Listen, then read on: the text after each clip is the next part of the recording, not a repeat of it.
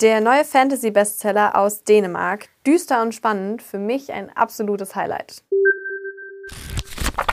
Hallo und herzlich willkommen zum Podcast Lieblingsbücher. Ich bin Julia und heute will ich euch das Buch Das Flüstern der Raben Anzuts von Marlene Sölsten vorstellen. Ursprünglich ähm, kommt es aus Dänemark und spielt auch in Nordjütland. Und ähm, allein schon de, die Atmosphäre in dem Buch ist so ein bisschen düster, das ist alles ein bisschen rauer. Es ist ein Fantasy-Krimi, könnte man sagen.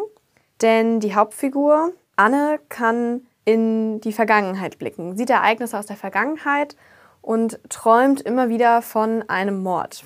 Ein Mord an einem rothaarigen Mädchen, das mit einer Rune versehen wird. Das ist ein fürchterlicher Albtraum, sie sieht es immer wieder. Und irgendwann stellt sich heraus, dass tatsächlich ein Mörder in der Gegend unterwegs ist, der scheinbar es auf Rothaarige abgesehen hat. Sie ist zuerst nicht der Meinung, dass sie helfen kann, weil sie sagt, naja, den Mord, den ich immer sehe, der ist schon passiert. Was kann ich schon großartig tun?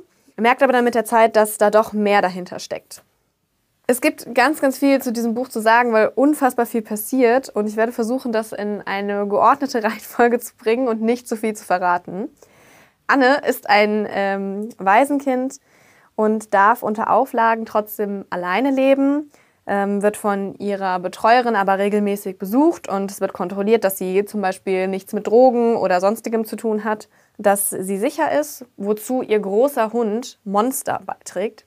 Ein riesiger schwarzer Hund, der den Namen auf jeden Fall zurecht trägt, der ihr ständiger Begleiter und treuester Freund ist. Leider auch so ziemlich ihr einziger Freund, denn überall, wo sie hingeht, stößt sie auf Ablehnung und kommt immer wieder eher in Schwierigkeiten, als dass sie Freunde findet. Das ändert sich aber zu Beginn des Buches mit Luna, einer sehr quirligen Person, die unglaublich aufgedreht ist und von Anfang an fest davon überzeugt ist, dass Anne und sie die besten Freundinnen werden. Ihre Familie ist asengläubig, praktizieren also gewisse Rituale und das ist Anne zuerst sehr suspekt, aber Luna ist einfach so unfassbar sympathisch und dann sieht sie auch über die Eltern hinweg, die etwas über ihre Vergangenheit zu wissen scheinen.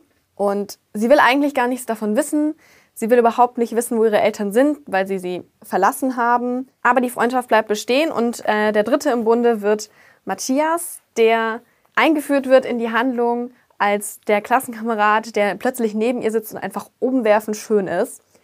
Was mich dann an dem Buch aber unter anderem begeistert hat, ist, dass er nicht derjenige ist, in den sie sich verliebt.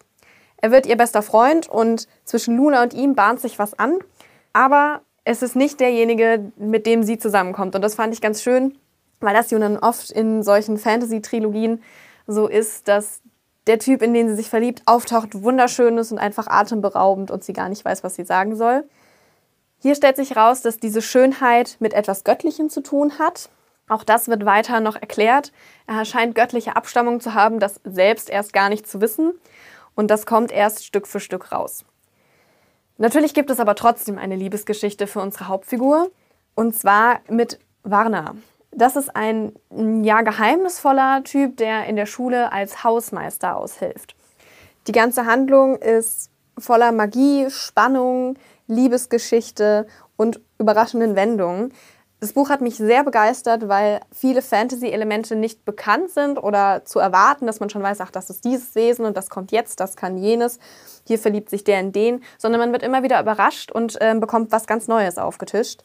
Das Buch hat knapp 800 Seiten und es ist überhaupt nicht schwer durchzukommen. Ich habe es sehr schnell durchgelesen. Eine Kollegin hat es am Wochenende auch durchgelesen und wir warten jetzt ganz gespannt schon auf den nächsten Teil. Ich hoffe, ich konnte euch ein bisschen Lust darauf machen.